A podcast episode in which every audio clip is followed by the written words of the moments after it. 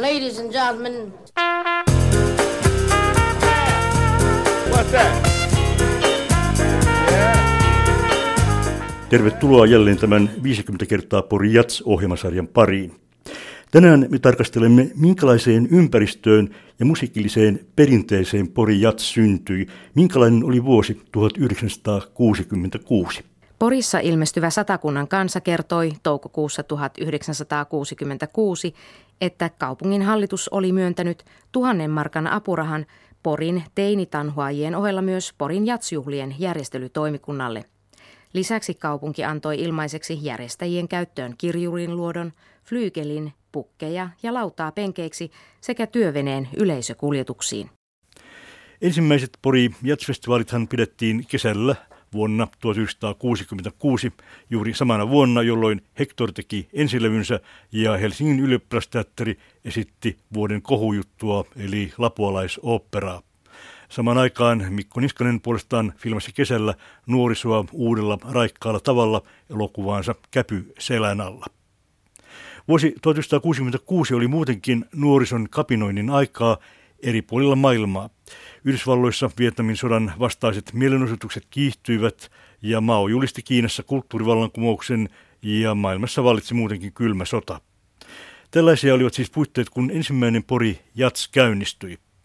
Pori Jatsin Grand Old Man Jyrki Kangas, joka on luotsannut Pori Jatsia tavalla tai toisella eri titteleissä taiteellisena sekä toiminnallisena johtajana ja niin edelleen yli 40 vuoden ajan, on nyt luvannut luotsata myös meitä.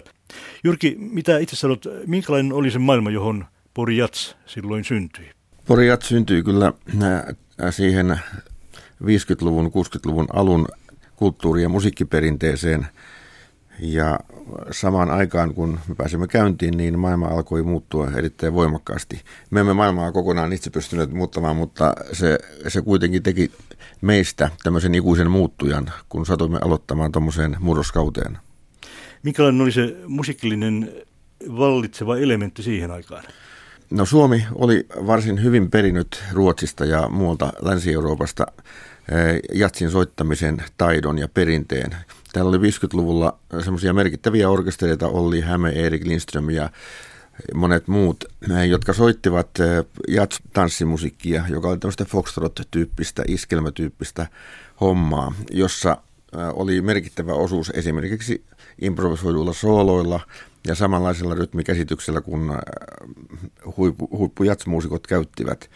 Ja siitä perinteestä kasvoi sitten 60-luvulle muusikkosukupolvia, joka soitti näissä kaupallisissa tanssiyhtyeissä ja sitten 60-luvun puolivälin aikaa, kun itse voimakkaimmin muusikkona aktivoiduin, niin myös ravintoloissa, jossa ravintoloissa oli siihen ollut erinäköisiä halpoja italialaisia orkestereita tai sitten tämmöistä salonkimusiikkia tai muuta vastaavaa. Sinne menivät sitten, kun tavallaan nämä lavatanssit aikanaan 60-luvun puolivälissä loppuivat, me aloitimme jazzfestivaalin ja muusikot siirtyivät aika pitkälti ravintolaorkestereiksi. Mutta taitotaso oli peritty parin vuosikymmenen harjoittelulla heti sodan jälkeen alkaen.